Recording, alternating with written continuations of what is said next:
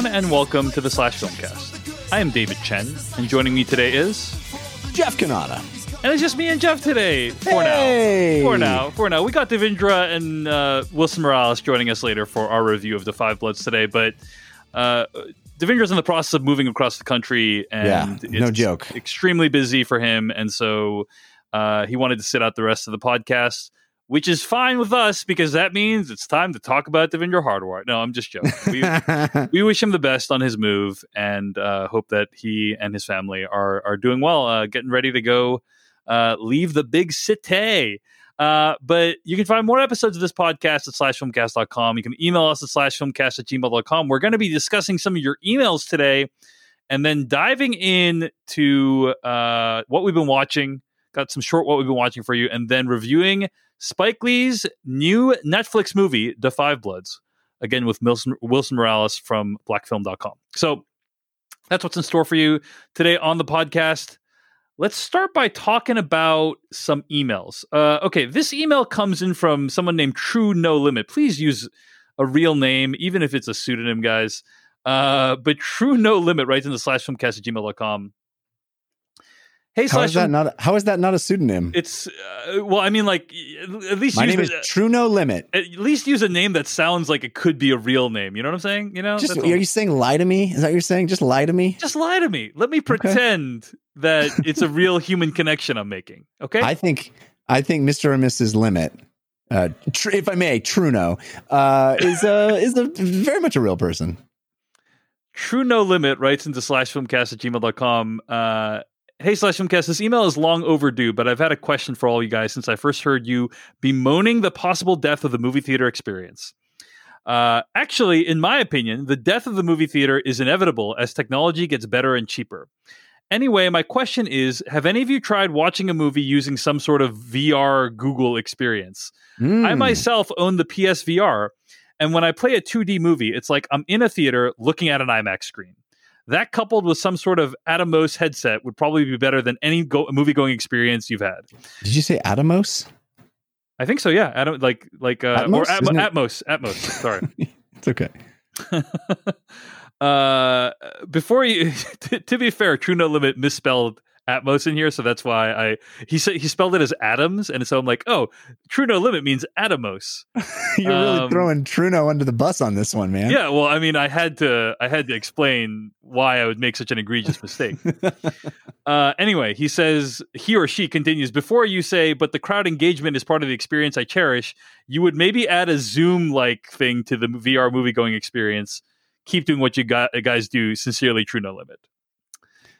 All right, so let's talk about watching a movie in VR. Uh, Yeah. And I'll just say that I recently acquired an Oculus head. Uh, I'm sorry. Oculus Quest headset. I meant to say Uh-huh. Oculus Quest headset, not Oculus head. Um, it's really, we're really all over the place today, Jeff. yeah, I hear that. Um, and uh, I have really been enjoying using it. And one thing I've done is uh, try. There's like a screening room app called Big Yeah. Screen where you can kind of congregate with friends and like watch uh, tr- movie trailers and TV shows in a virtual space together. Uh, and I, you know, I want to hear what your thoughts are because I know they're going to be highly positive. But you know, I, I have thoughts to share as well. So let's start with you. What are your thoughts on virtually watching movies? No, it's not. It's not highly positive. It, it's still not there yet, um, because unfortunately, the way headsets are right now, they are pretty low resolution. Uh, because there has to be two screens, one for each eye, and we are not yet at 4K in each eye. When we get to 4K in each eye, I think it's going to be an extraordinary experience. Uh, I don't. I actually tried. You know, you can watch 3D Blu-rays in um, in PlayStation VR or in Oculus in 3D, which I don't have a 3D television anymore, but I do have the 3D Blu-ray of Avatar and and The Hobbit, but also Avatar. Uh, anyway, so I've tried uh, I've tried that, and it actually is pretty cool. The 3D effect. I don't, have you tried a 3D movie in VR? No, I haven't done that yet. It is. It, it's pretty cool. It is. I think better than watching a 3D movie in a 3D movie theater. Most, I, I agree. I've most- watched I've watched 3D trailers before, Yeah, uh, which are pretty cool. Yeah. it's extraordinary. Yeah. So I mean, it's it really is like wearing the best 3D glasses ever. You know, the, the, no movie theater is going to have 3D glasses that are as uh, refined and and you know give you that kind of experience. It, it's pretty cool. So in that sense, yes, but we're just not there yet for high definition video in VR. Even live events, I've watched a number of live events, which is cool in one sense because of how it feels to be able to look around wherever you want uh, at a basketball game or a WWE event or even I you know there's a the uh, Saturday Night Live I think 45th anniversary or 40th anniversary whatever it was um, is pretty cool because you look around in the audience and it's all famous people and they don't know they're being filmed because they think they're just in the audience but there's a 360 degree camera filming them and you can watch their reactions to things which is pretty great. Um, have you watched have you seen the Cirque du Soleil video in VR yet No.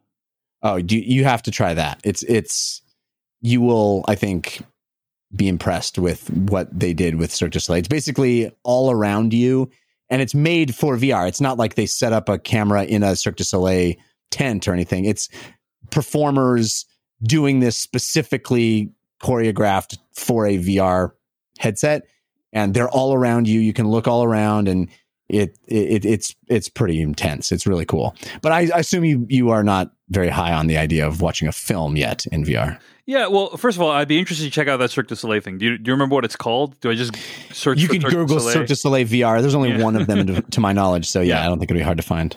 So uh, here are my thoughts on Oculus Quest. Uh, overall, I really like it, and and for those who don't know what Oculus Quest is, it is, I would say, probably the most accessible version of VR that exists today, right now, like consumer accessible, right? In the sense that it's relatively cheap. Uh, you only need spend four hundred dollars. I know that's still quite a lot, but like compared to buying a PC and then buying like a six hundred dollar headset, it's like one of the cheapest options there is. Um, and it still delivers like a, a really pretty good overall VR experience. Um, you can play games on it, you can watch Netflix on it. Uh, I, you know, I, I think it's a great product. So I have no regrets about my Oculus Quest purchase. Uh, one downside of the Oculus Quest, like sometimes when I'm playing Beat Saber, which is a, an amazing VR game, um, the headset will get what some people online describe as soggy uh, because like Yeah. that the the headset is not supposed to uh, it's not designed to be water resistant. So I had to acquire like a silicone sleeve for it, so it wouldn't be completely smelling it, uh, smelling and disgusting the entire time. They're Uh, saying because he sweats a lot playing Beat, Beat Saber, as one does. I, I do too. My wife, my wife once told me as I was playing Beat Saber that I was only allowed to play it if there was a towel down on the floor. So I wish uh, I wish I'd known that before I sweat like a gallon into the headset already. You know, um, yeah, but uh, you know what's what's done is done. Uh, so really enjoying the the overall quest experience. And hey, if you're interested in doing some uh, quest games, feel free to hit me up. Uh, I'm at Dave Chensky, uh, which are is you, the ta- same are you as talking to me or the audience? uh, both you and the audience. I've actually been I actually looked for you on there. I couldn't find you, Jeff. What? Uh, yeah, so I'm there, bro. send me a send me a friend request. Anyway, I will. uh, okay. Oh, what, what, let me also. I don't know if you're changing topics away from uh, VR, but the uh, I would also no, no, no, recommend. no, I don't. no, I no. don't I wasn't. I was about to dive into my thoughts on this. Oh, go movie ahead. Go question. ahead. Yeah, yeah. Sorry. Go so, ahead. Yes. So, uh, the question of whether to watch movies in VR, uh, in my opinion, okay. So, the, one of the problems with Oculus Quest is it is relatively low resolution, right? Compared to, I think you have the Vive Pro, right? That's like the No, I have. I have the Yeah. index, which yeah, is the index, which is like literally the highest end one you can buy. well, there's uh, there's from a consumer. the, yeah, go ahead. yeah the the what is it called the PMax or Yeah. Pimax or something like that. There's like is literally the the highest of the high end. But yeah, the index is is high end for top top five, top five Yes, in terms sure. of how like premium it is, basically, right? Yeah. Um, and uh, I assume that is higher resolution than the Oculus Quest. Um, it is.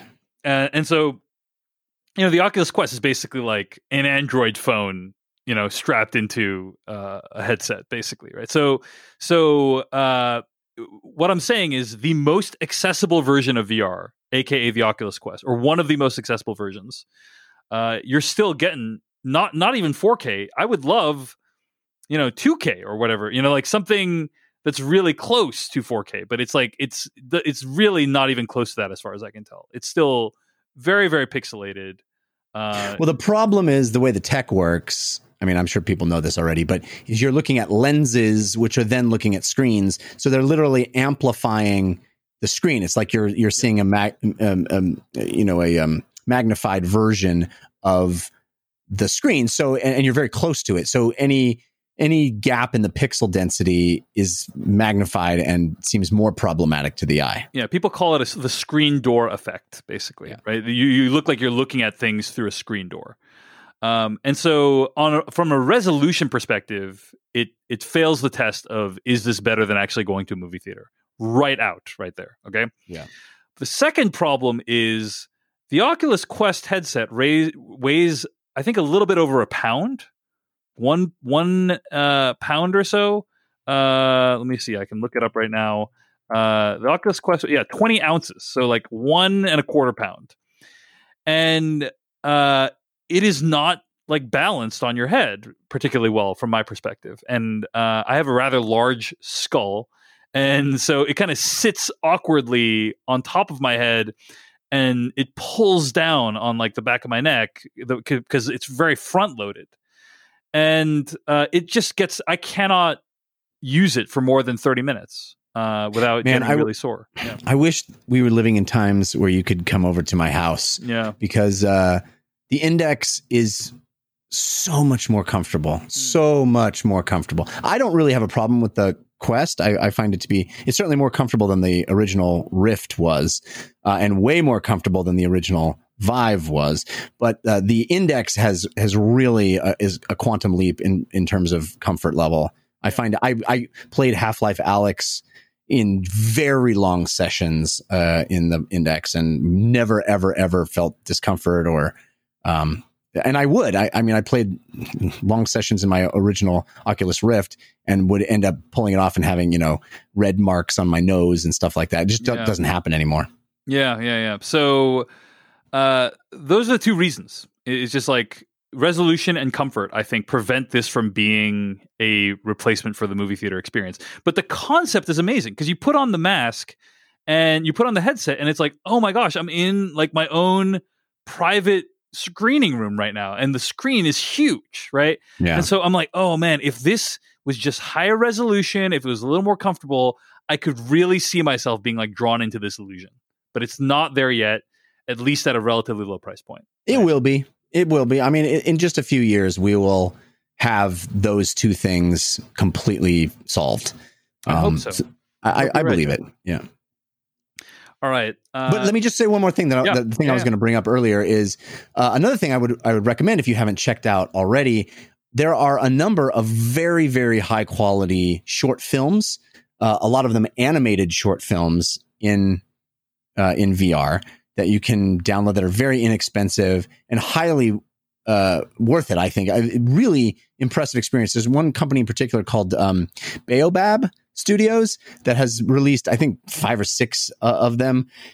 There's one called The Crow uh, or, or Crow the Legend, which features um, the vocal stylings of John Legend, uh, both as a voice of a character and as, as an original song, I think, in it as well.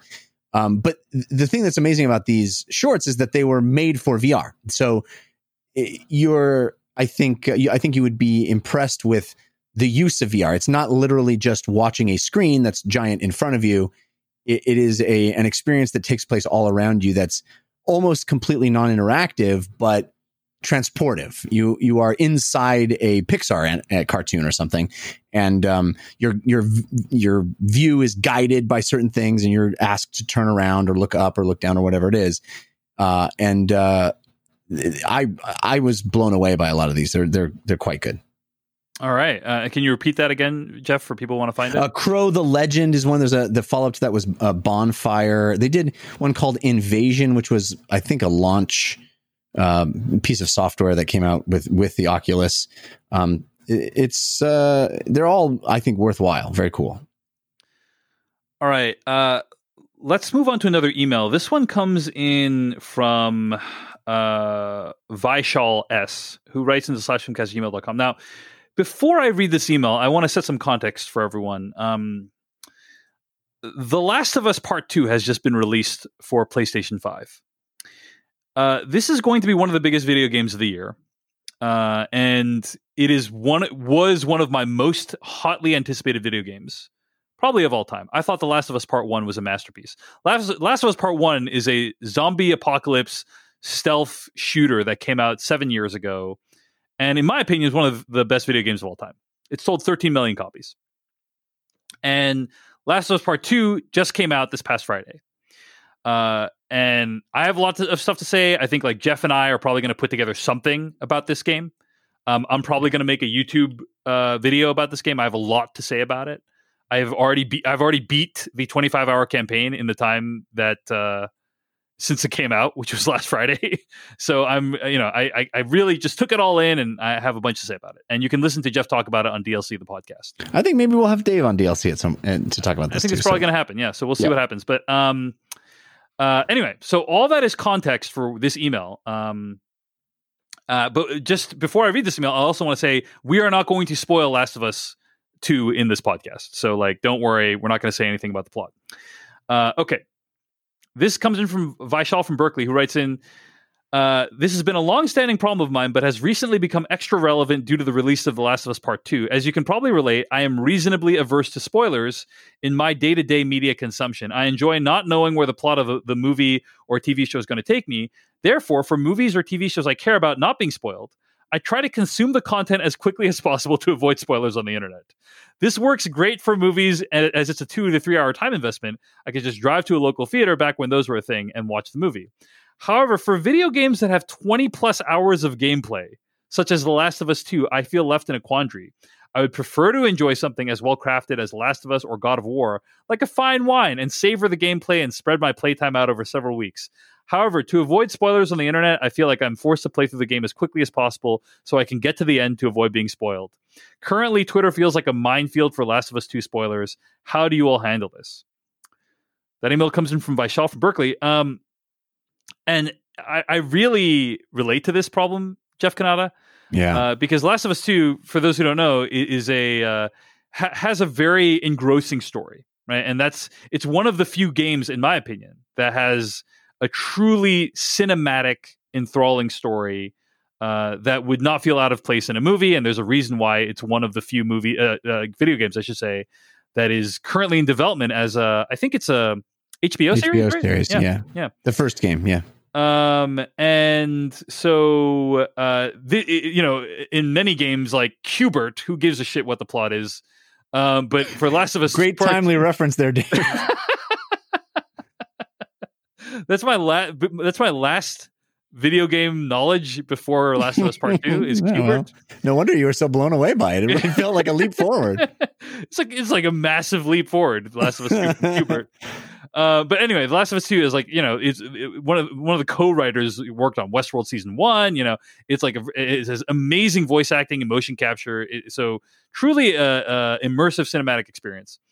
I'm told though you're not supposed to compare video games to movies. This is what I've been This told. is what this is what literally everyone on the internet is trying to tell you, Jeff. Um, but yeah. I think that uh, uh, here's the problem, and also compounding this for Last of Us Part Two is that I, I think a month ago a massive leak took place where like many cutscenes from the game were leaked onto the internet, t- revealing crucial plot details from the game.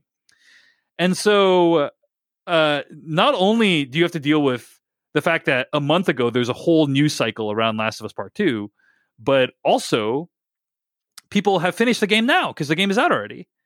And uh, you you need to deal with the fact that people finish the game and they want to talk about it. So, unfortunately, Vishal, for me personally, that was my solution was to just marathon this shit as quickly as possible. Like, I, people were stunned at how quickly I completed this game because I just didn't want it to be. I, I did not want to be spoiled. I played this game so much since its release that like my neck hurt because Yeah. because of because I was like sitting in my chair in a way that was like slightly positioning my neck for discomfort, and so I uh, I was like sore for like a day or two after I finished it because I, I just stayed in the same position for twelve hours in a day. Um, and yeah, so that's my solution. Is is I, uh, you know, I, I played the whole thing in one sitting. That's my solution for avoiding spoilers. Now that arguably created misery of a different kind, of the muscular kind, Yeah. you know, and other kind. And maybe do you feel like compressing the experience into that short period made it less enjoyable in any way? Yeah, I mean, there's definitely some movies where, um, if you marathon it uh, slash binge it in one setting, you enjoy it less than if you stretch it out. And there's some where you, if you, if you, you, you know, spread them out, about you TV more. shows? You Yeah, said movies. Sorry, yeah, yeah, assuming TV, show. shows, yeah, yeah, yeah. Sorry, I apologize. Um, so let me give a few examples of that. Like, I would say, you know, Westworld season one. If you marathon that, uh, I think you're gonna have a better time than if you watch it week to week. Um, but like Law and Order, you know, maybe like if you marathon it, you start to see like how it's extremely similar and the formula, and you start to see the Matrix, right? So that maybe you don't want to binge 30 episodes of that in a row. Uh, Last of Us Part Two falls into the latter category, in my opinion, in the sense that taking it all in at once is not the ideal way to enjoy it, uh, because a lot of the game is very, very similar to previous portions of the game, and so you Mm. really, really start to see, you know, the the puppeteer, the puppet master at work. Uh, so all that said, Jeff. I mean, Jeff, you ge- generally get games in advance, so you don't even need to. You're the one that's doing the spoiling, if anyone, right? I guess, yeah. I mean, in, in this case, that certainly was it was nice. Sony um, provided copies to reviewers very early because they knew that it was a long game and they wanted to give everyone plenty of time, which I really appreciate. It's all too rare for that to happen. Oftentimes, you'll get a review copy like two days before it comes out, and they're like, eh, "Go, go for it." Um, but I mean, I, I, I certainly am in a very privileged position that way. Um, but I'm sensitive to this idea, and I think, like you said, Last of Us is one of the few games that I wouldn't want spoiled. Like, as as spoiler averse as I am, everyone knows listening to the show, I am. Video games tend not to be on that list of things that I get really worried about. I watch video game trailers and stuff because video games tend not to matter when it comes to narrative. It it, it doesn't ever really elevate to the point of the narrative was what I'm coming for. Not the case here. Not the case with any Naughty Dog game. Naughty Dog is creating cinematic games who tell you a story that is every bit as good as other mediums, um, which is a point I I tried to make. But um, but I also feel like it's not that hard to avoid spoilers on the internet.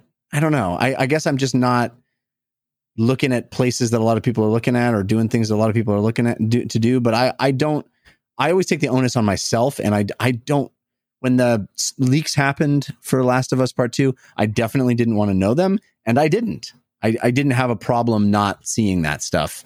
So Here, here is so I actually don't know that it's easy to avoid. So someone in the chat room, we're broadcasting this live, just like dropped the Last of a spoiler right into the chat with no warning, mm, right? Yeah, and not cool. so it's like okay, um, some sometimes that can happen to you. You know, it's like a random freak accident. But I would say for me, one of the ways I avoid it is I don't follow people who would spoil things like that Right. you know, Yeah. or I mute people or I block people who would spoil things like that. And and you that is something that is has been pr- like I've pruned down my list of people I follow over the years Yeah. so that I don't follow anyone who would retweet that into my timeline. But that takes Yeah. a lot of work, right? Uh, you know, that's not necessarily for everyone, but that's that is my solution to that. Is I also was really nervous about the leaks, but you know, I follow people like Jeff Cannata, and I know Jeff is not going to like spoil the leak for me, right? You know, Right. you're not going to drop a spoiler for the leak unilaterally, and I follow people like Jeff who who understand that considerate of that. So I agree with you. It is possible to avoid stuff like that online. I wouldn't say it's easy. It, it, Yeah. it takes time and effort to it avoid does take time and effort and it's precarious you know you can get you can get screwed by people who Yeah. are not nice um and there's a lot of not nice people it turns out Yeah, I remember um, when I was hosting Cast of Kings podcast, the Ga- Game of Thrones podcast with Joanna Robinson. Like people used to drive by, DM me spoilers because you know there's um, uh, like I haven't read the books, and my co-host has, and that's the whole premise of the show. And people would DM me spoilers for for Game of Thrones, uh, just to like mess with me. And so you know, it's it's it, you you have to work at it. You have to block people liberally who do that kind of stuff.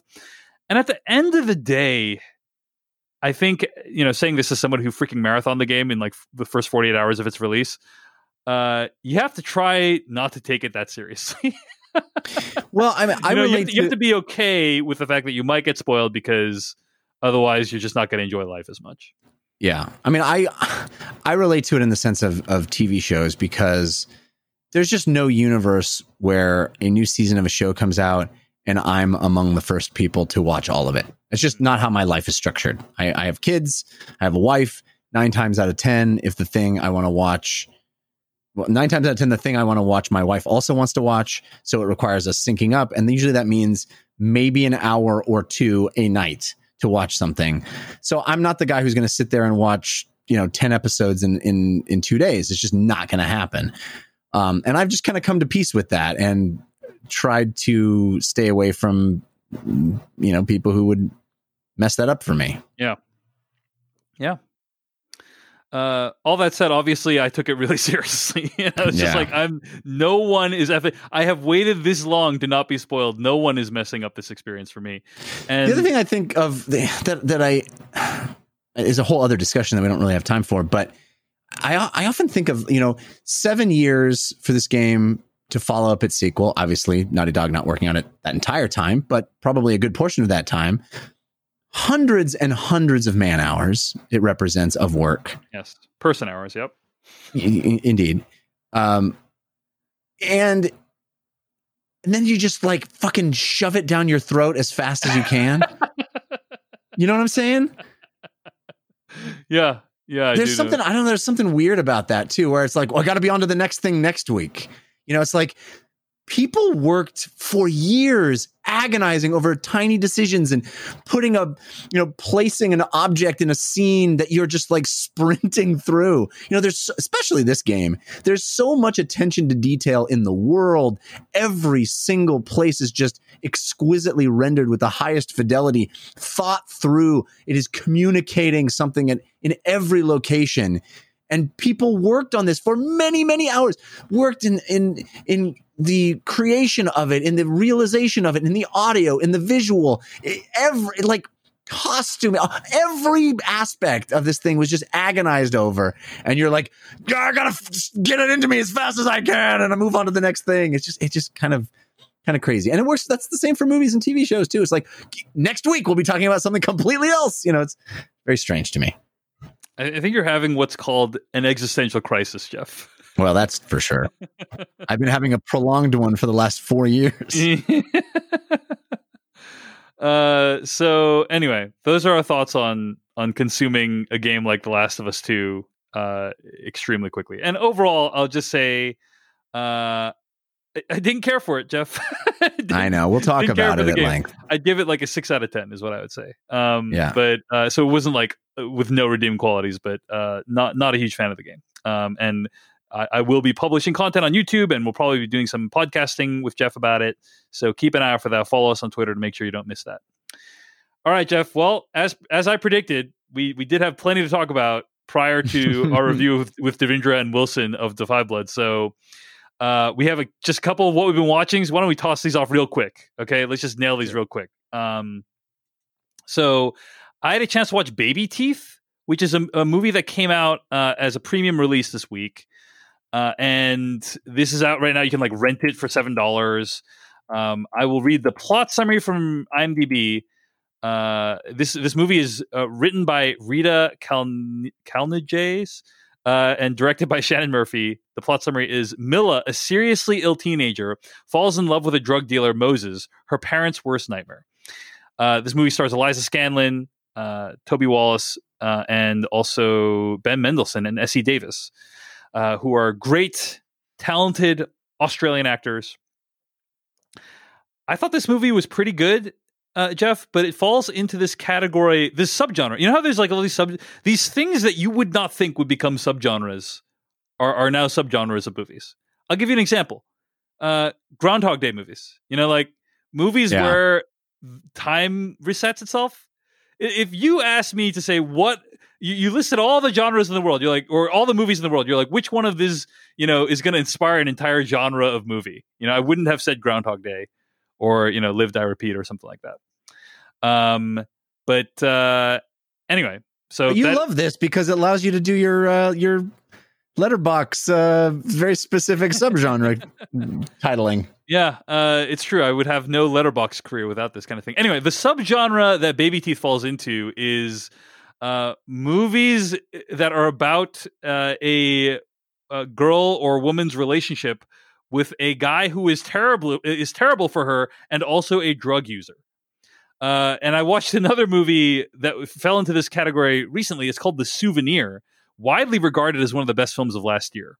And uh, I just uh, I, I definitely respect these movies, and I, I understand people really love them. I think this movie has like over ninety percent Rotten Tomatoes, and the craft is great, and the actors are great. Um, but I just, it's just not my taste of movie. You know what I'm saying? Like, it's not, it's not the movie I would choose to watch, i- uh, left up to my own devices, and that's completely fine. Um, but you know, that's just that's just the way it is. I'll say that this movie, this one, Babyteeth, is really well made, and again, uh, this has Ben Mendelsohn playing the least psychologically disturbed character I've seen him play, uh, which is Well, that's not saying much. it's not saying much. And uh, uh, he plays the father of a dying girl in this movie. so you know this is the least psychologically, but he is awesome in this. He is so good in this He's movie. always awesome. Uh, Eliza Scanlen, who plays the lead, is is great as well, and a revelation in my opinion. But uh, and but the the girl is dating like a Jesse Pinkman type character. Picture Jesse Pinkman, but at the worst part of his drug addiction and without the ability to cook meth. That's who she's dating, right? And so it's like it's Jesse Pinkman without the income. without the income, right? Without the skill or talent or income. And uh, when I watch these movies, I just I, I- just get so infuriated at how shitty these guys are, you know. And I know that's part of the point. I know that the point is you're saying like, hey, what is it that would cause someone to be in this relationship or want this relationship with this extremely shitty guy? Um, I get that that's like part of the appeal of the movie like this, but for me, that anger kind of over uh, shadows any other feelings I have about the movie. So Yeah. um, anyway, uh, that said, it's a really well done movie. Uh, pretty pretty well done movie. Prepare to be completely devastated if you watch this. I was not ready to be completely destroyed in the way that I was when I watched this movie. Um, I think that anytime you told me you were watching a movie entitled Babyteeth, mhm, mhm. Not going to feel like it's going to be the feel good hit of the summer. You know what I'm saying? Hmm. Well, that's that's really revealing your bias against baby teeth, Jeff. As someone who has both babies and teeth, there's nothing pleasant about a baby with teeth. Nothing pleasant about a baby with teeth. Hmm, They, interesting. it causes them anguish coming in. They bite the anguish you. coming out. right? Yes, it's anguish all the way around. Baby Yeah. teeth are bad. Yeah, actually, you know, I never thought about it that way, Jeff. But now that you mention it, the warning signs were all there in the title. all right, Jeff, what have you watched this week?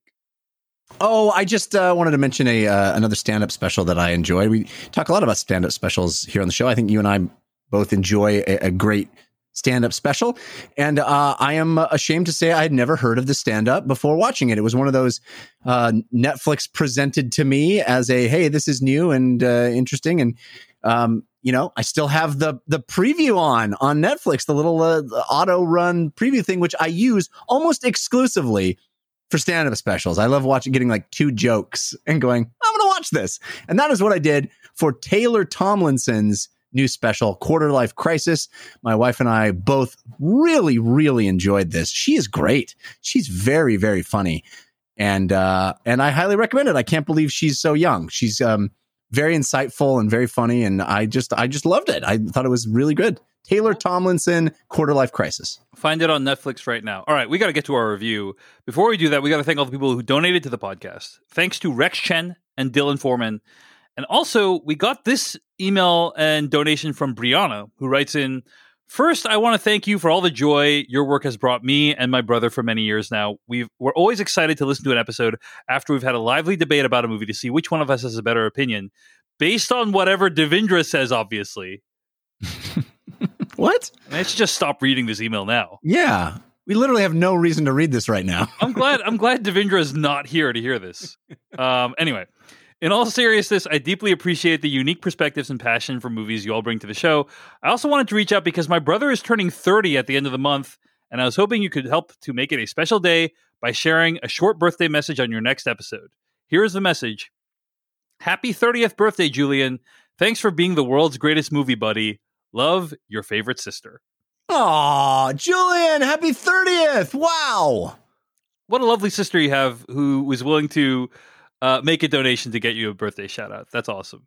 And by the way, in ge- like we've gotten a few requests for shout outs, and in general, I just say um, if you want a shout out, literally uh, just donate any amount to the podcast. Yeah, Like, give us money. Give us no- money. We'll shout out. But there's, there's no like minimum. There's no like you need. there's also no maximum. That's no true. maximum. It's true. It's true. There's no minimum or maximum.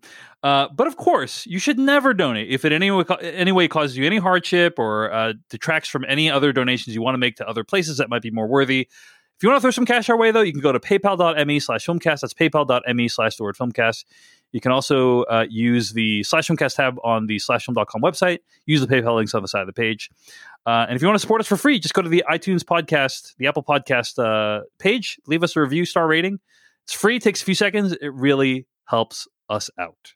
It's time for me to jump in here and tell you about our sponsor, HelloFresh. Oh my gosh. I love HelloFresh. I love HelloFresh. Let me tell you, I am a dad, just had Father's Day recently.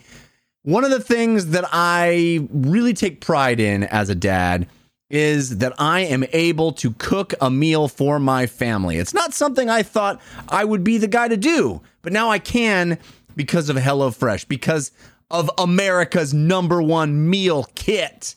What does it mean to be America's number one meal kit? Well, what's a meal kit? A meal kit is all the ingredients, all the recipes you need to have delicious, healthy, high quality meals for yourself, for your family, delivered right to your door in handy dandy, easy peasy packaging. What I love about HelloFresh is that when the box arrives at my door, I open it up. It's got little pre portioned paper bags with each meal that I have selected inside. It has exactly the amount of the ingredients that I need to make it. I don't have to worry about going to the grocery store. I don't have to worry about getting more of something than I need and then see it just waste away in the fridge because I only needed it for one meal and I could only buy enough for 10 meals. It's pre-portioned with HelloFresh, which means there's less prep for me and less food waste. That's sustainability. That's one of the things I love most. It saves time. And it saves me time because the meals cook quickly, sometimes even 30 minutes or less, sometimes 20 minutes for their quick recipe options. It's pretty great. Plus, it's flexible. I can change up my delivery days or my food preferences, or I can even skip a week whenever I need to. It it's no pressure and it gives a lot of variety into my family's menu. I'm not eating the same things over and over and over. Plus, you can feel good because HelloFresh is committed to giving back. HelloFresh donated over 2.5 million meals to charity last year in 2019. And this year, they're stepping up even farther, doing more food donations amid the coronavirus crisis. It is something that has genuinely improved my life. So I urge you to go to HelloFresh.com slash slash filmcast60 and use code slash film60 to get $60 off your first three weeks, including free shipping on your first box. Additional restrictions apply. Please visit HelloFresh.com for more details. That's HelloFresh.com slash slash film60 and promo code slash film 60 s-l-a-s-h-f-i-l-m 60 to get $60 off hellofresh.com slash slash film 60 All right, let's get to our review of Da 5 Bloods featuring Devindra Hardawar and Wilson Morales. Black GI. Is it fair to serve more than the white Americans that sent you here? Nothing is more confused and to be ordered into a war to die without the faintest idea of what's going on. I dedicate this next record to the soul brothers of the 1st Infantry Divisions. Be safe.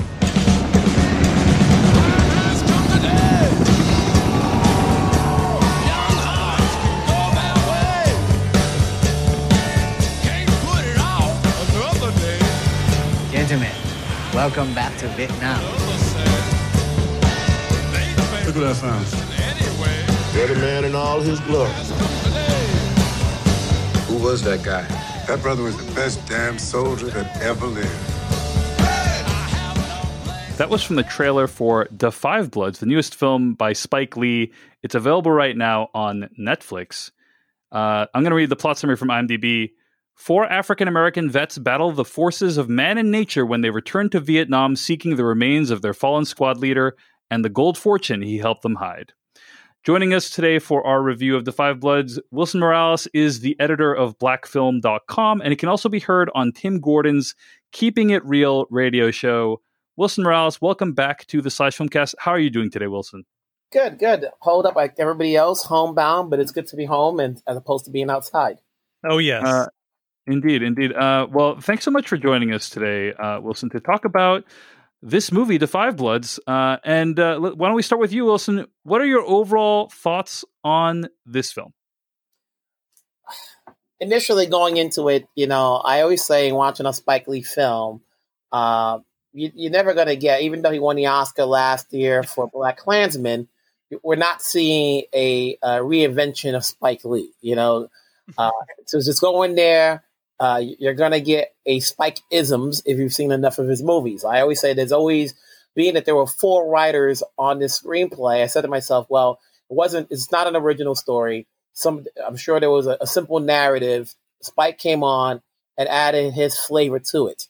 That being said, you know, uh, when the movie starts out, you, you get your Spike Lee flavor in there in terms of talking about, you know, you got the Marvin Gaye music, you've got the history within blacks and, and the war and Vietnam, and then you, you get right into it in terms of these four individuals uh, going back to, to find their fallen comrade while searching for a, a, a lost treasure.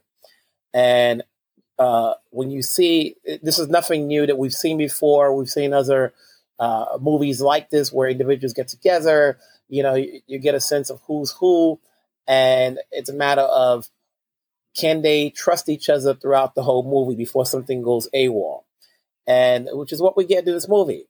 Um, because of its length, two hours and thirty-five minutes.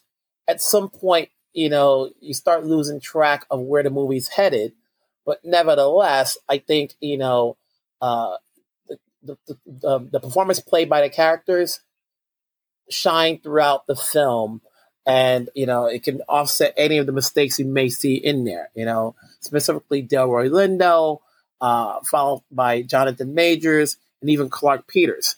Uh, I think this is the first film that Spike has had where he's had four lead actors over the age of fifty you know, including Norm Lewis, carry this movie all the way. And uh, there's a lot that you can take off from this film. Um, you know, he certainly has action in there without giving too much spoilers away. There's a lot in there, but there's a lot that he says about war, and, and it's about friendship, and it's about uh, fatherhood between a father and son. And there's a lot of elements in this movie that work in some areas. Uh, technically speaking, technically speaking, you know, you can argue against some things that he did not shoot as a filmmaker um, that you would have thought he would have had, considering he's being funded by Netflix. Um, but you know, that's neither here or there, especially when you're getting it for free on Netflix. You're not going to quibble with a lot of different things. um, well, I, I think you're referring to the fact that like the the film, even though I think it looks great, is still not as big budget of a movie as say The Irishman, right? Right. Or something like right. that. yes, yeah. Without pulling And the- yeah. And there's Yeah. been a lot of talk about how um, because he didn't have that budget, uh, he couldn't de-age the characters for flashbacks, right? and so what Did he, has he said he wanted to do that? I felt like that was a choice. Uh, Yeah, I think he- they, he they did. turned a disadvantage. I'm sorry. Go ahead, Wilson. I actually spoke to Spike Lee last week as part of a press conference, and you know, it was a matter of like when he when he asked that question, it's like, why not bring in younger actors to play these roles and de-age them? He said uh, he didn't have the budget for it. Netflix wouldn't want to do it. Um, you know, I think it cost Scorsese what a hundred million just to do do that process. You know, and they wasn't they weren't going to do it with Spike Lee. Yeah, it also took forever for Scorsese too, right? Yeah, so so that would have been too much to do. Um, and he also didn't want, and if he had brought in younger actors, to take spotlight away from the four leads that he had. You know, um, so he thought, you know, he had these guys, and they was going to roll with it no matter what. Um, and you can make that quite, you know, towards the end, you know, um, uh, I won't say much in there because I don't want to make it a spoiler. but yeah, so you know, so that's a process that you know that could have been uh, worked out, but nevertheless, it's not too big of a deal.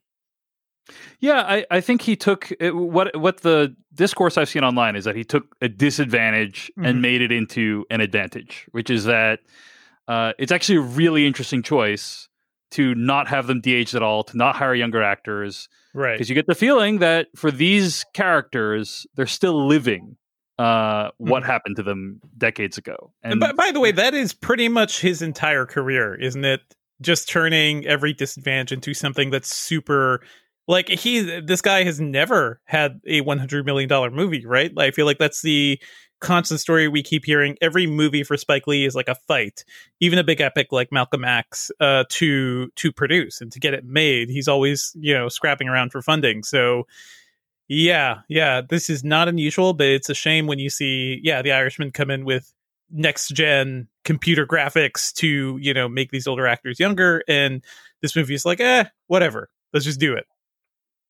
Do we know if this movie cost a hundred million or probably not? not no, no, no, no, no, no. Yeah, it's it's. I mean, it's certainly cheaper to shoot um in Asia. It was, around thirty-five to forty-five yeah. million dollars is what the production budget of Da 5 Bloods is. Um, it, but it it is amongst Lee's most expensive movies. So, yeah. um, did you guys uh see who the initial cast was for the movie? Yeah, I heard it was like Denzel, right? Was supposed to be one of the leads. it was Giancarlo right? Esposito, Sam Jackson, Denzel Washington, and John uh, John David Washington. Oh man, that that would have been something. That would. But I, I still like this.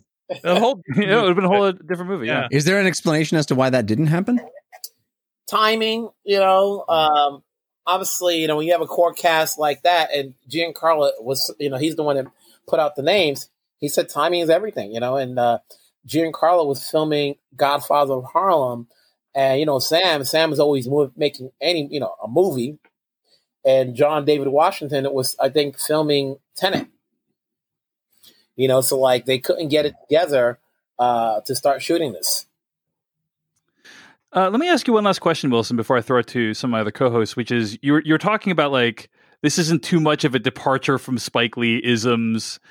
I actually think in terms of Spike Lee isms, it's relatively restrained. I mean, there are some shots and elements from other Spike Lee films that I definitely recognize here. You know, um, like uh, characters standing on a platform that's attached to the camera as it moves towards you you know uh, yeah, yeah. The, the, use the increasingly frequent use in his movies of like real footage from the actual world that we live in right archival footage um, this was very obvious in BlacKkKlansman as well uh, but uh, a i thought it was relatively restrained i'm curious what you think about that but b uh, is it, it, sounds like the way you're describing it is it feels a little bit played out to you. Am I hearing that right, or yeah, what are your thoughts? No, I think uh, you know everything is timing. So like it worked with BlacKkKlansman, uh, and you never know where you know because of what's happening in life how this movie will play out, and considering what's happening now, uh, it's still relevant now. You know when he when he throws it in there. You know, if had he done this five years ago, it would have seemed more like a gimmick but when you see what's happening in today's world, it's timely. You know, so everything happens for a reason. So when he shot BlacKkKlansman and he had that scene of what happened in Virginia at the end, you know, who knew a year later that it would still become timely? You know, and, yeah. and so here, you know, when he throws in uh, and talks about, you know, how blacks have been treated, look what look what's happening now. You just never know how, how these things played out, and especially being it, it's being shown now at this time period where he gets more eyes on it. Whereas in whereas in normal situation, we're in June. You probably would have had the NBA championships uh, going on. You would have had a bigger movie in theaters, you know, uh, and you know it's the summertime, so you probably wouldn't have had that many eyes on it, especially when people hear two and a half hours, you know. But because we have none of, we have no sports, we have no movies in theaters, and it's the only thing that you know. Spike's always going to get you interested to see his movies, and before when you say two and a half hours is too much, you got plenty of time to watch it at home now. yeah, yeah, indeed. Um, all right. Uh, so uh, overall, it sounds like you're you're a fan of this movie. Yeah. Yeah, I am. I, I think you know you can always sit back and watch it, and I think the characters itself, you know, stand out. You know, Delroy Lindo, uh, Clarke Peters. You know, we've seen them mostly play uh, character actors in other projects. You know, Delroy actually was the lead. This was his fourth time in a Spike Lee film. Uh, second time as a lead, he was the lead in Crooklyn, and then uh, for Isaiah uh, Whitlock Jr., this is his sixth film with Spike Lee. You know, and uh, I'm trying to think who else is. Uh, Jonathan Majors is the newcomer. Chadwick Boseman is the newcomer. This Norm Lewis had appeared in She's Gotta Have It, one of Spike Lee's uh, Netflix projects, uh, in there. And then Clarke Peters was the lead in The Sweet Blood of Jesus. So he's had, uh, you know, so when he's had actors he's worked with before, you know, you don't have to worry about what they're going to give because we've seen them perform. And I think they all brought in their A game uh, in, in terms of showing on, you know, on the screen, you know, the chemistry between them as former comrades. Devindra Hardawar, tell us what you thought of Da 5 Bloods. Oh, I absolutely loved it. And I feel like partially a matter of timing too, because uh, I was just working my way through Malcolm X right before this. And then to start this movie and just see Delroy Lindo in it again, uh, looking like nothing has changed since the early 90s. Like this guy, this guy is so good. And for me, uh, I've been talking about The Good Fight, the CBS show, for a long time he's a star of that show and he's kicking ass. And like he's an actor I've loved forever and I always love seeing him in things. And this movie feels like god damn give this man an Oscar. Like he is doing some incredible work here. And his character I love his character. I love everything about this movie but I specifically love what Delroy Lindo is doing and how he's working out his own form of PTSD um, how that's turned him into basically a Trump voter and how that's kind of alienated him from everybody around him. I love all that. Um, and yeah, it's a very timely, um, you know, piece on how America treats black people for sure, and also how America goes to war and the you know the power of war. It's funny for me to see. Um, you know, there's the the scene of the the Viet Cong radio broadcaster just addressing the black soldier, saying, "What what are you doing?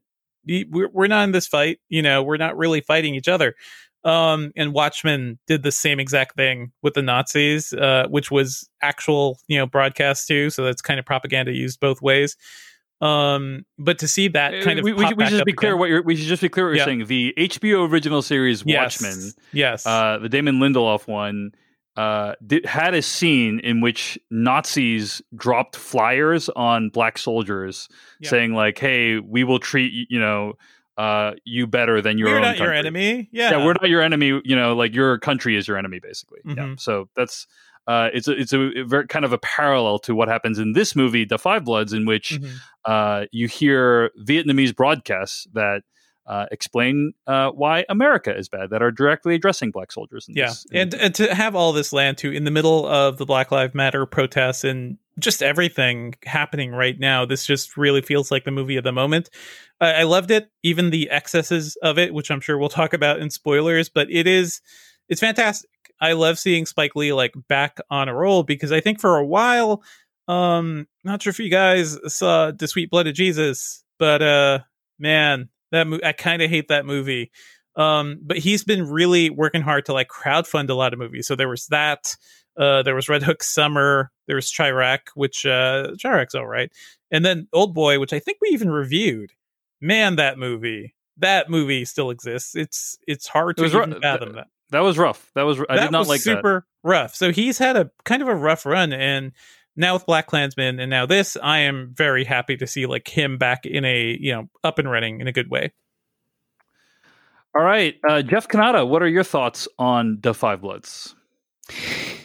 Well, Dave, I guess you could say my thoughts about Da 5 Bloods are best summed up in the form of a limerick.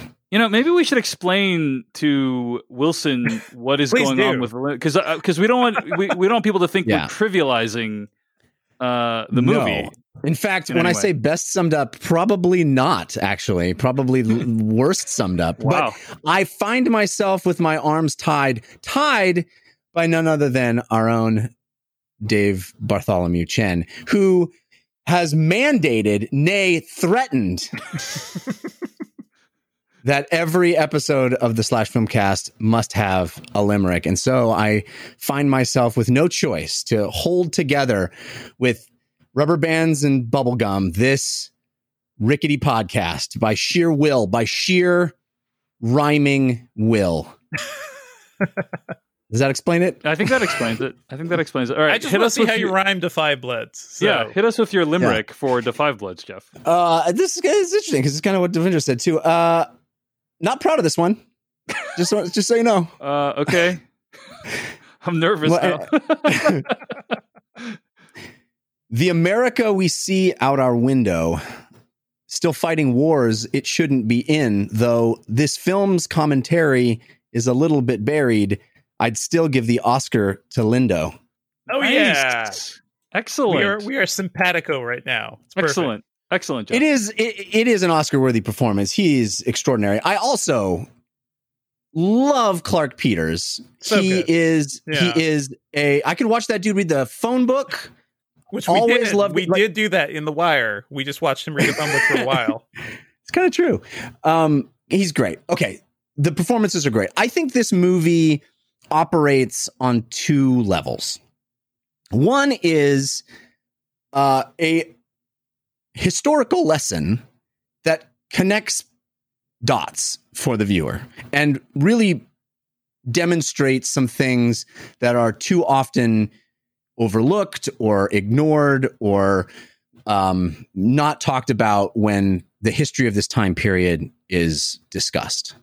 And that part of the movie, that dot connection, that informational um, re- relationship between events and how blacks were treated in the in the Vietnam War and all of that historical stuff where we see these these often harrowing images, real life images flash up on the screen.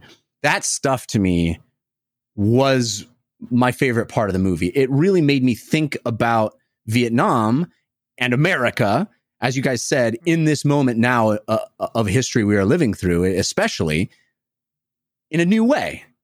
And it it forced me to really consider angles that I don't think any other Vietnam movie has has done. And for that, I think it is extraordinary. The second level upon which this movie works is sort of this thriller. Uh, it's it's really my one of my favorite genres is what I call the best laid plans right. movies. The war heist movie, sure. Well, no, no, not not War Heist specifically, but but best laid plans, where it's Yes, like yes. here's the plan, and then watch as things just slowly spiral out of control. I love movies like that. Uh, a simple plan is like a perfect exemplar of that. Um, where you know you you've got people who try to do the right thing. Not, not to pun a Spike Lee movie, but try to try to uh, you know d- be smart in a situation, and they things just keep getting worse. I love movies like that. I find them so fun in s- such a juicy way. Uh, Judgment Night, honestly, you know, we reviewed recently is kind of like that. Where it's like, hey, let's just get off this exit, and then things can go bad. Best laid plans movies. Okay, for a best laid plan movie to work, in my opinion, for me, I have to really, I want to really believe that everybody is doing the smartest thing they can do in that situation. And in this movie, I understand we're dealing with people who are um, who are dealing with very heavy emotions and Mhm. and PTSD and things that have stuck with them for for a long time. But too often, I just thought if we could all just take a second, everything could be solved. You know, like if we could all just slow down for a moment here, uh, this none of this needs to be happening. And I get that that's kind of the point, but it also made for me a rather frustrating narrative experience. Like I said, I enjoyed the movie on a level of sort of instructional and uh, self reflection and um, sort of lear- literally learning facts and learning about a subset of the war that I unfortunately had ignored. Right. And I think many of us had, certainly war movies had. But man, I just wish the sort of fundamental human drama uh, layer of it worked better for me. I, even at two and a half hours, there are major plot threads that felt really rushed, that felt really uh, abbreviated Mhm. and kind of shoehorned in.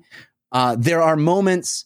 I mean, there's a moment that really stuck out to me where, uh, you know, they're they're in Vietnam. They're on this boat, and some something happens, and you hear off screen somebody go, "He's got PTSD," and then somebody else goes, "We all have PTSD," and I felt like, a, you know, with a Hollywood movie, anytime you hear a, an important line and you don't see the person say it, 99% chance it's ADR, right? So they felt the need, A- ADR, for those who don't know, right, being like they added it in after they shot Mhm. it, basically. right? They felt the need to add that line in for clarity. It was an additional dialogue recording. It was a, an, an additional line that was recorded later. And it just felt like I, uh, we're all on the same page. I understand Spike Lee's, I'm sure, desire, it seems to me, a, an honest desire to not allow anything in this movie to be missed or or or subtle. You know, it, it needs to be very clear what he's saying. He's he's he's beating us over the head in a good way, right? He needs he has this is advocacy as as filmmaking, right? He is saying something. He has a very strong opinion, strong strong position, and he's presenting that position. And that's what I like about the movie. But there are certain things narratively for the characters that I just felt like you can give us a little credit and it, it it doesn't need to th- things could have been i think expressed more elegantly there's a lot of dialogue that feels very on the nose and it it is it didn't feel like the film itself as a narrative device as a story was as strong as it could have been from my perspective Interesting. Interesting. Well, I'll, I'll share some quick thoughts and then we can move into spoilers. Um, but I, uh, uh, I think a lot of that's fair, Jeff. I'll say I really enjoyed the movie because, as you said, it's tackling things, uh, topics, and tackle tackling topics in a way that I just haven't seen before in recent memory. Right? I mean, telling the story of African Americans who fought in the Vietnam War, uh, the consequences that had for them. Right? Like we, I, I, I can't recall ever having seen that story told on screen before um, maybe it has been and i just have uh, been ignorant to it and that's very possible but like i i don't know that any movie that has been this widely seen has really dove into that story. Uh, and not only that but uh, but also trying to uh, explain uh, in subtle and also non-subtle ways the consequences that the war had in vietnam. One of the characters refers to it as the american war and uh, that's also really interesting as well and you have these two kind of non-white groups uh, who, uh, for reasons we can get into in spoilers, uh, have like different grievances with the American government, right?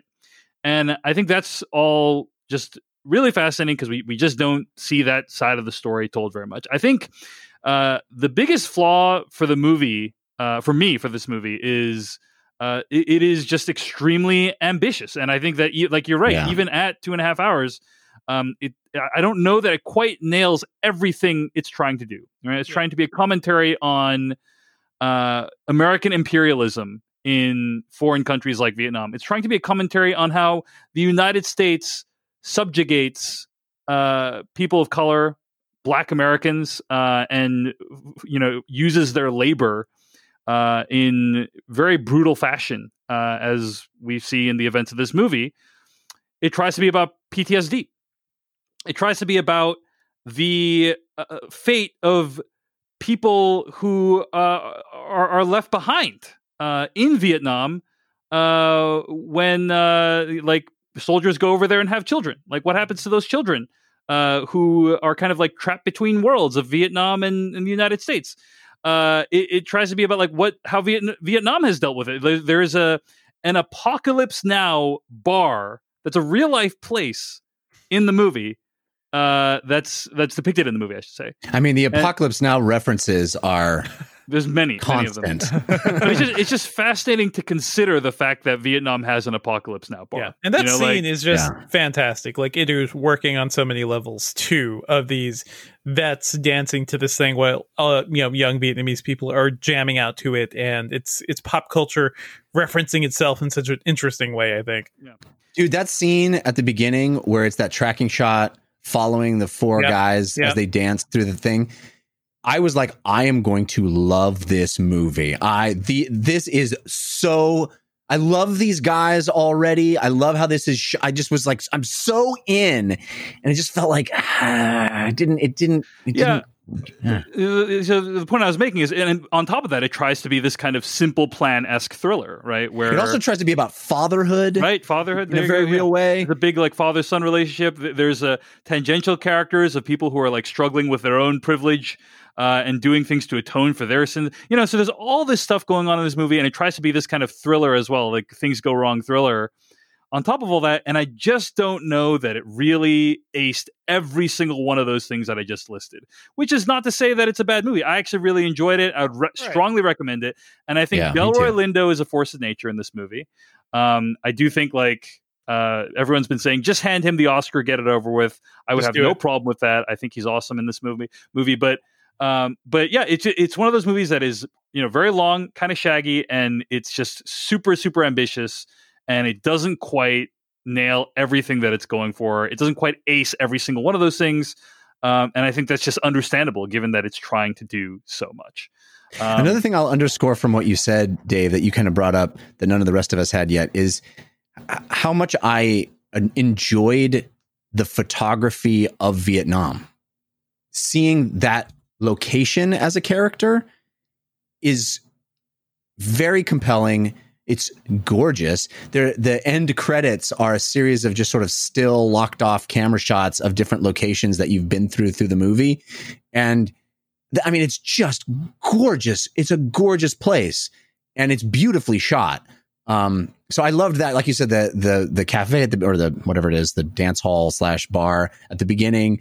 But there are a number of places. There's sort of a place they get through halfway halfway in. That's this like nightclub exterior. It's just like I want to go to these places. It was it's a it's a really cool effect of having the scenery itself be a character. Uh, I'll say one last thing about that. Then I want to ask Wilson uh, any closing thoughts before we go to spoilers. But about the about the look of the movie, very interesting that the movie was shot in three different aspect ratios. Um, There is, I think, let me. I, I might not nail every single one of these, but there's basically like uh, the 16 millimeter. I think it's basically like square format or four by three format um, that is used for all the flashbacks. Yeah, like was old kind of newsreel mo- format. Yeah, yeah there's kind of like modern day um i think it's uh 16 by 9 right format for uh modern no no i'm sorry i'm sorry um uh, it, it goes to 16 by 9 and basically the image fills your entire widescreen for the modern for the uh, vietnam sections basically like the modern day vietnam sections to increase the immersion and then things that take place like outside of that context are like anamorphic so there's like black bars at the top and bottom of the screen um, so the different aspect ratios to kind of uh, give you a different flavor of each one of the time periods that this movie is in. Um, that's a pretty interesting, pretty interesting way to do it, uh, and I, I appreciated the effect. Uh, Wilson, before we get to uh, spoilers for Da 5 Bloods, any uh, any closing thoughts? Any any reaction to anything we've said about Da 5 Bloods so far? Yeah, the thing that struck me, and the, the key word is ambitious. You know, as much as I, you know, like I said, I like the film, but I, I also felt like, you know, when I say spikeisms, it's like the simple narrative is you have four individuals who are looking to go back and find a goal, but they use the the ruse of their fallen comrade as a way to get back to Vietnam. I think that was a simple narrative, and you know, it. Did, I don't know if it was originally black, you know, soldiers, but I think when you add Spike in there, he throws in black soldiers. But I think when you have the length of time, he threw a lot of themes in there, like the PF, you know, the, the, the post PFTD. Uh, if I'm saying it right, uh, you have the father son relationships. There are a lot of different angles on there, um, and the question is: Is there enough time spent on these themes for you to walk away satisfied, as opposed to just throwing it in there? You know, um, so that's what I mean by ambitious because he wanted to throw every. I'm not saying he's throwing everything in the kitchen in there, but he's for, for the most part he's throwing a lot of things in there that doesn't always get solved. You know, not to mention, not to mention, he has like he has five characters. Yes. Uh, that you're trying to like develop each of these characters and care about each of these characters, and uh, you know that's a lot harder than if you have like one or two of them, right? And so that's just it's just super ambitious from that perspective as well. Yeah, you know, and and then obviously there's the the Chadwick character. Um, so some things you kind of know going in, or you know, midway you you figure out what's going to go. Um, and then you have the secondary characters played by uh, uh, the white folks. I'm forgetting to play, put it more simple, simpler by the white folks. Like, okay, what is their role in all of this? Like, why are they there? You know, how did they get there? Like, you know, like what's going on here? You know, like all I need is the five is the five guys. I don't need the rest. You know, so like that, that, there's a point, there's a portion in there. You're like, why are we focusing on these people? you Yeah. know. Um, yeah, I hear and, it. you know, and, and it kept going on and on, and it's like, okay. Sometimes I always wonder, like, Spike Lee can direct, and it's a question of whether or not he has a producer that he has to adhere to that can rein him in, because sometimes he can get he can go overboard, you know. And I think when he had his earlier films like The Sweet Blood of Jesus and uh, and uh, his other films that that are definitely definitely not favorites. I don't think he had anybody telling him what to do. You yeah, know, like when he was crowdfunding and funding himself in many ways. Like, yeah, it was completely off the rails in, in many ways. Yeah. Yeah, so when you have Netflix saying, "Okay, Spike, where are you with this movie?" You know, I think with Black Klansman, you know, he had Jordan Peele. You know, uh, you know, he had, you know, he had a team behind him. Say, okay, we can tighten this up a bit. You know, here he was able to do it, and he's on a roll right now. You know, there's solid reviews up there. You know, uh, people keep talking about Del Lindo, Oscar. You know, I think all four of these guys are leads. You know, none of them are supporting. They're all, you know, leads. So it's a question not. It's a question of whether or not if you put them all as leads like they did um, uh, uh, the Irishman in some areas, you know, do they cancel each other out? You know, and Mhm. because that we now know the Oscars are now till next year April. You know, is there is there you know did they peter out too soon or will this come back? I think now that we have ten nominees for Best Picture, unless there's another black film that comes out, this will probably be up there just for optics purposes. All right. Well, why don't we dive into spoilers for this movie? I think there's a lot more to discuss. So let's get to spoilers for The Five Bloods starting right now. Now you're looking for the secret. Trying to see this coming. No, But you won't find it because, of course, you're not going to see this coming. you're not really looking. I have been puzzling over how it works. You don't really want to work it out. Who's in the box? I have been dying to tell you. I want to tell you my secret now. You want to be fooled. Uh, all right. So I'll just say I think you know I thought Delroy Lindo was really really good uh, up up until uh, the part where he delivers. I think it's like a ten minute monologue while he's hiking through the jungle, and that's when it was basically god level for me. So I'm just gonna put that out there. Yeah. that was one, amazing. one take going at it. Yeah. Yeah. man. Incredible. like hacking away Yeah. at a, you know, trying to get through, and then attacked by a snake, which clearly is a real snake. Uh, that's no CG snake. You know what I'm saying? Uh, are you saying you know for a fact, or are you just? I surely, I, if that's a CG snake, that's the best CG snake I've ever seen. Because Uh, uh, he reacted to it in a very, very real. Way. I mean, maybe it was a rubber snake that they CGified. I don't know. I thought it was. It looked real to me. Yeah, yeah. Uh, just uh, really impressive.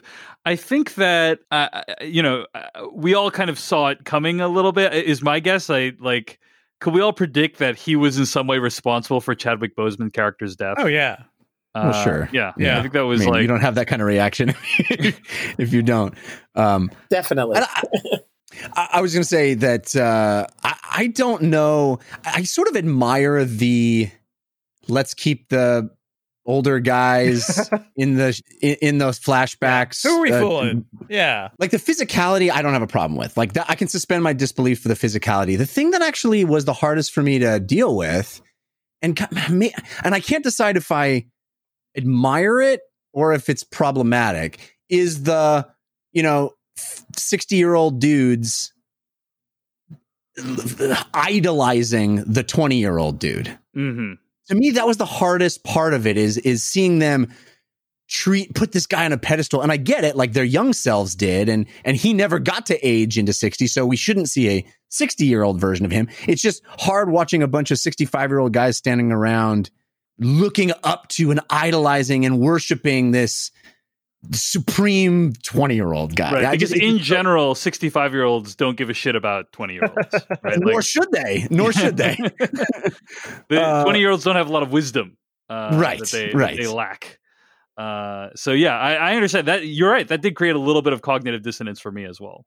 yeah Um, I found it interesting that, like, you know, towards the end, they show a photo of these guys, you know, with Chadwick, and they're all wearing wigs. You know, I don't know if you guys know. well that is the de-aged that's the one de-aged shot yeah, yeah, the one DH shot. Like, well, if you had him wear like wigs and all during that photograph, why couldn't you do it during the, the, the action scenes? You know, like, well, just wearing a hat is not doing the trick. You know, I- I- I don't now de-aged the photo in a way, but you couldn't do it. You know, I, I, I didn't understand that logic. Well, I think it was. It's easy to de-age for one image, but uh, to de-age for entire sequences probably would have cost more money, is my sense.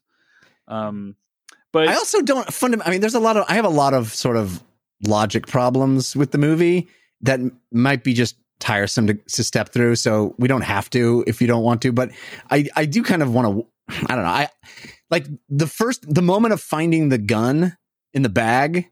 yeah, The movie wants us to feel like it's this big moment, but I also feel like it's perfectly legitimate for Yeah. a dude to bring a How gun you, on how that you trip. going out there without a gun? Yeah. Yeah, well, I mean- the, the thing for me is why would they give the gun to Delroy Lindo? Yes, who's clearly the most unbalanced person. It on the makes trip? no sense. It makes no sense. And then when the shit starts hitting the fan and like, we're gonna kill, we're, like we're all on board to just kill this. The first thing he says is like, they know about the gold, and it's like they didn't until you said that. You know, you know.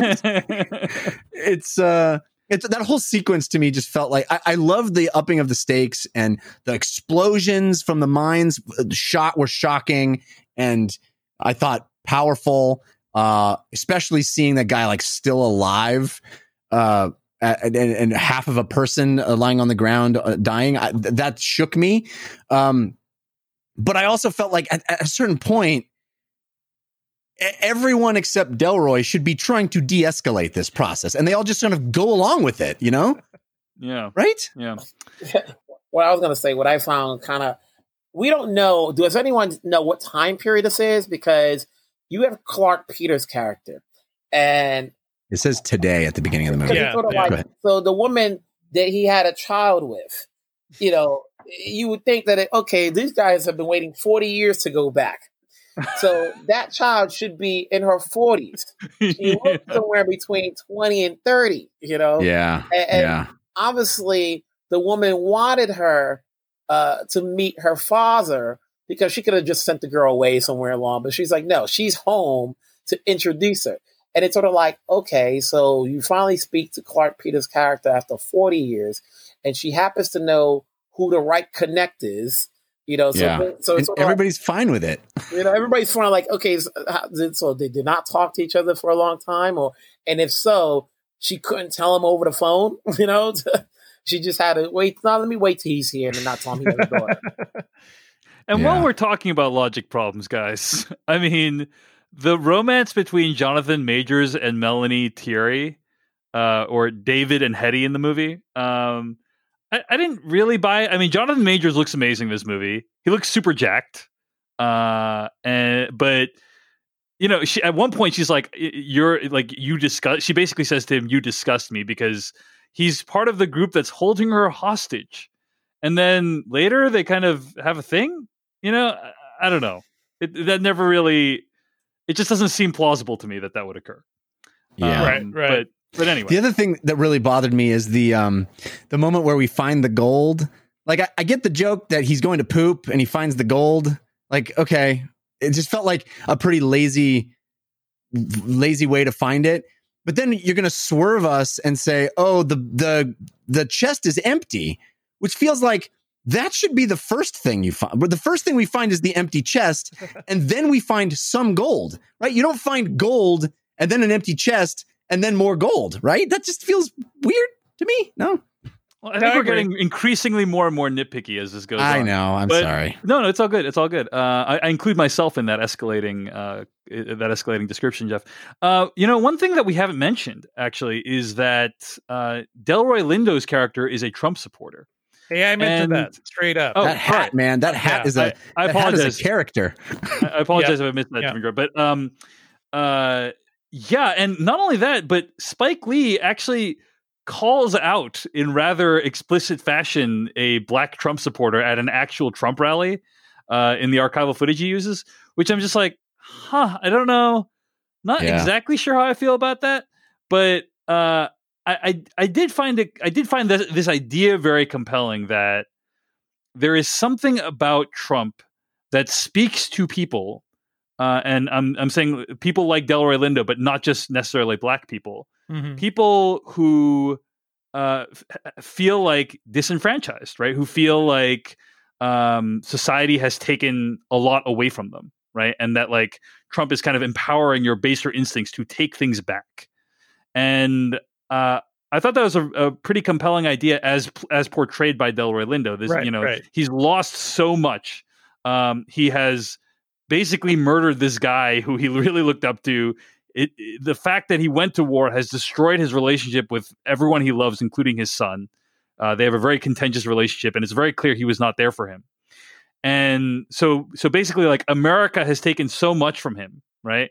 And his solution is, I'm going to go with the guy that's going to stick it to everyone else. Yeah. like that's Gonna go with the rich, solution. the rich criminal. Yeah. yeah.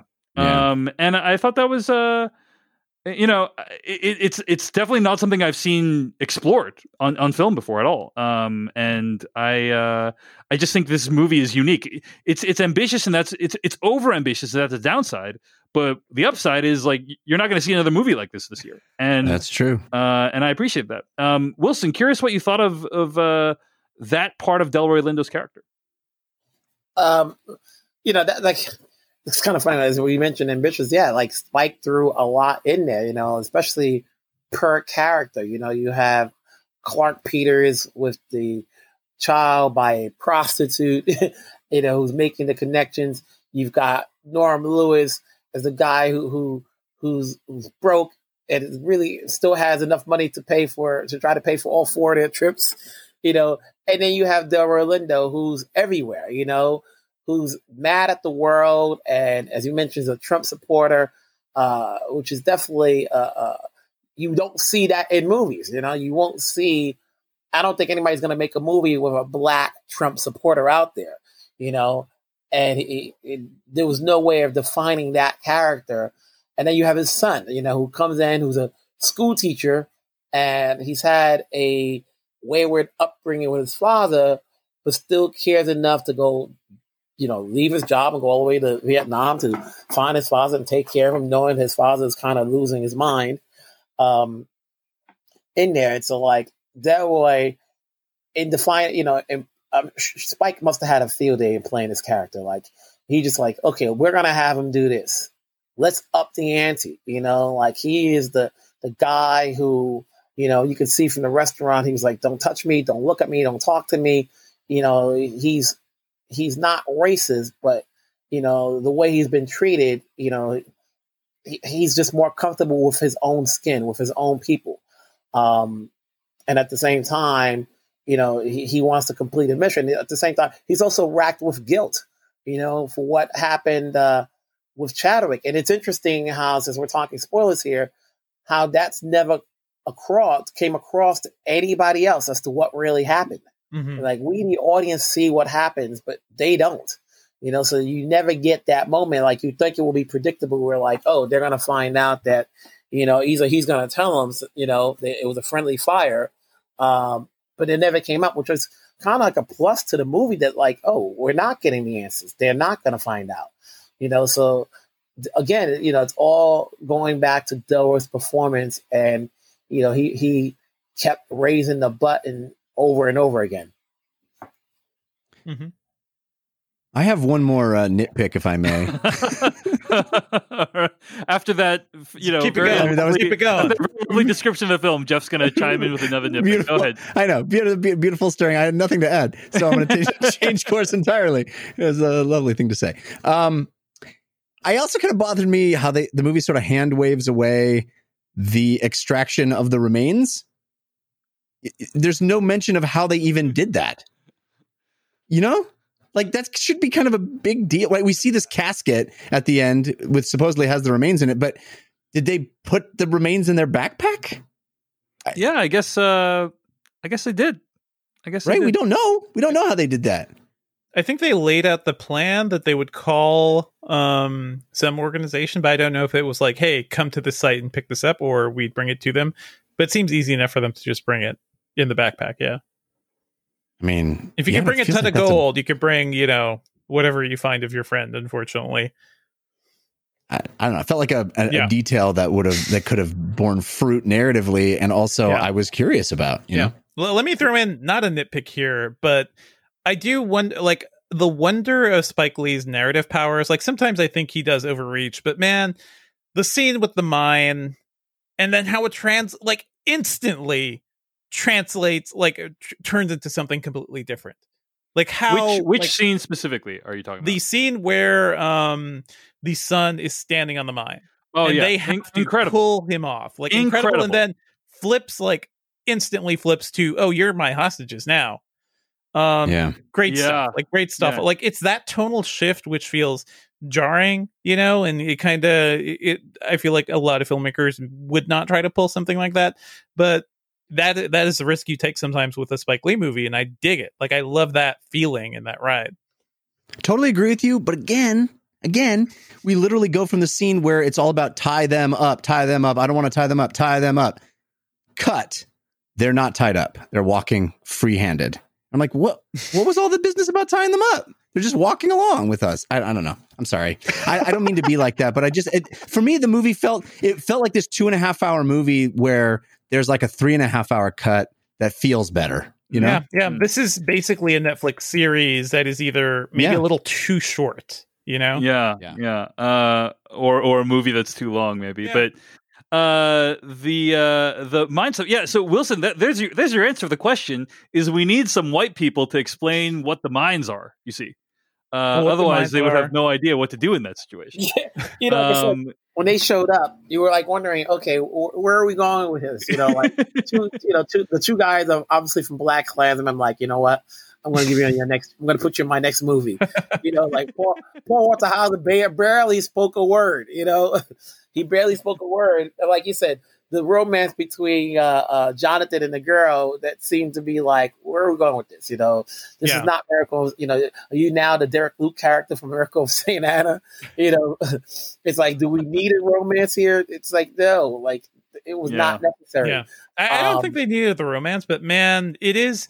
I do think those characters do serve a purpose, or at least Hetty does, because she, her family, got rich off the war. You know, she's from she's from a warmongering family, and like this is how she is dealing with her guilt. And I think in many ways it's very stereotypical. You know, like it is very much the granola country, country right white girl who's out there in other countries trying to fix things. Uh, except in this case, I think uh, maybe she has a certain like a certain moral you know balance she wants to correct, and I I kind of understand that. Uh, I want to shout out, and I'll link to this in the show notes. Um, but the author and writer uh, Viet Thanh Nguyen uh, wrote a, a. He basically live tweeted his viewing of uh, the Five Bloods, and it's uh, it's very good. It's it- you know the Vietnamese perspective is also a very interesting one here, and there was one um, tweet in this that really kind of uh, caught me. Um, and he writes here, uh, "quote Vietnamese soldiers getting killed." He's, he's he's like reached the point in the movie where Vietnamese soldiers gets killed. He says, "quote Vietnamese soldiers getting killed. Fuck. It's a movie, but it still hurts. That's our place in the American imagination. Tour guides, sidekicks, whores and lovers, bastard kids." The enemy getting wiped out facelessly. Does it matter if black guys are doing it? Question mark end quote. And uh yeah i thought i just I, I do think it's it's um just a, a, perspective worth considering is like the vietnamese perspective in this movie.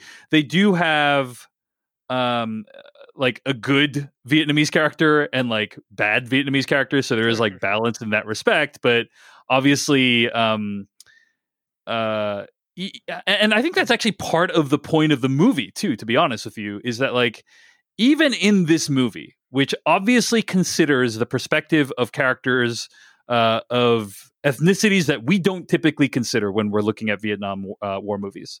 Yeah. Um, even in this movie, uh, I you could make the very plausible argument that the Vietnamese characters are marginalized in this. Yeah, right? they're cannon fodder. Um, I, I, think that specific scene he was pointing to was the one where the Vietnamese soldiers were just like talking about life and like wasn't it poetry and like it was like something very very mundane and very kind of sweet. And then our heroes come in and gun them down, murder them all. I don't like the point of that.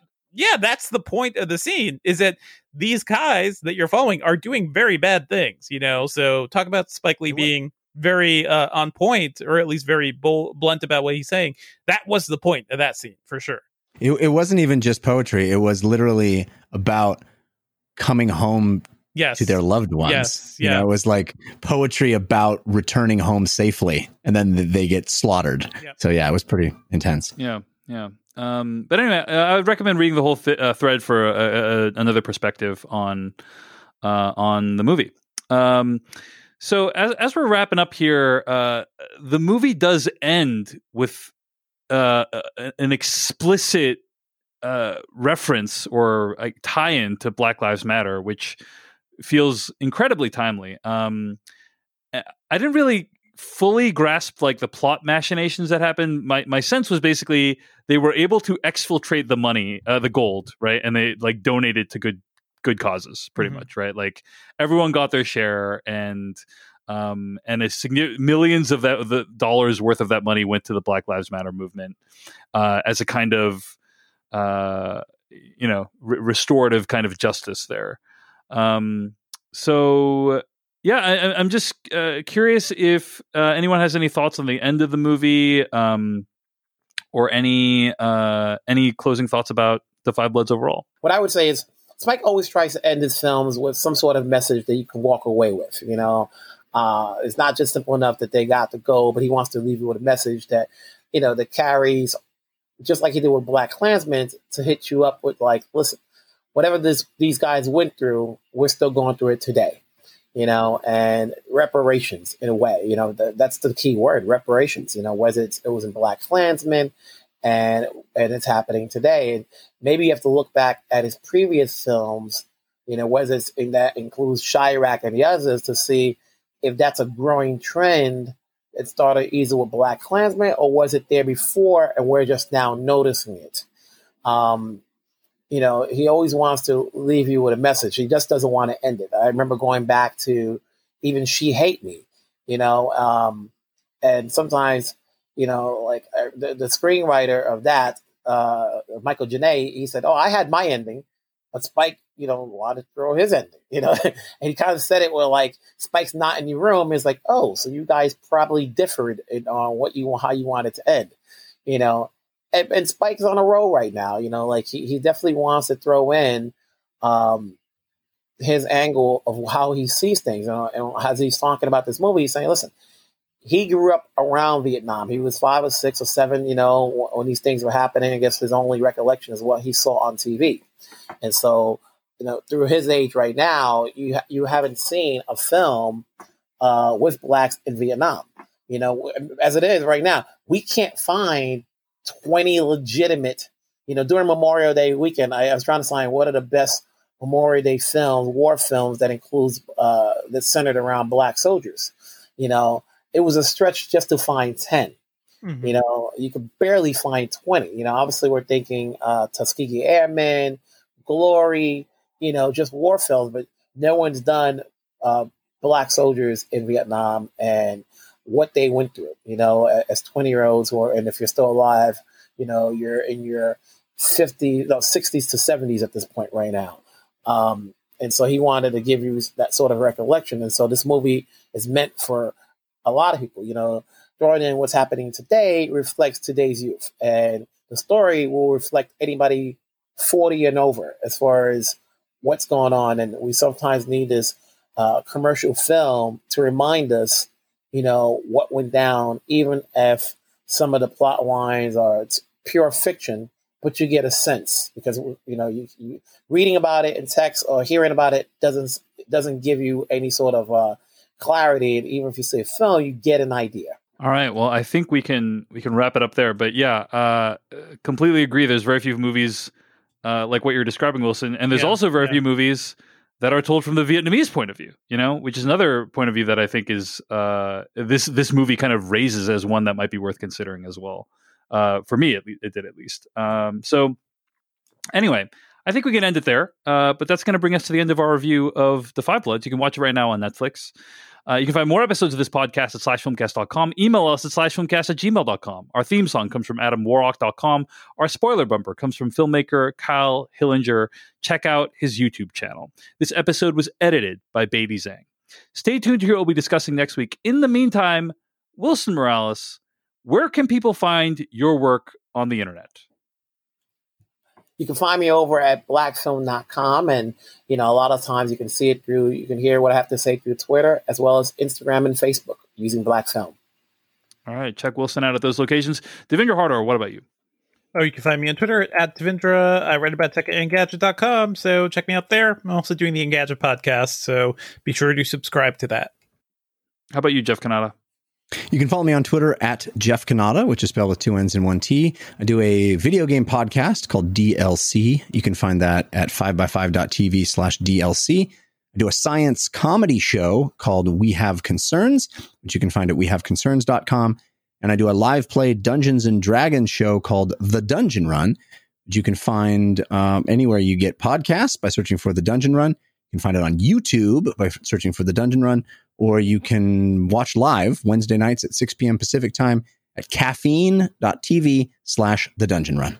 And check out my other podcast, Culturally Relevant, uh, at culturallyrelevantshow.com. I also just launched a new podcast called Truth versus Hollywood with Joanna Robinson, where I'm evaluating uh, six movies based on real life stories, talk about why and how they differ from their real life events. Check that out.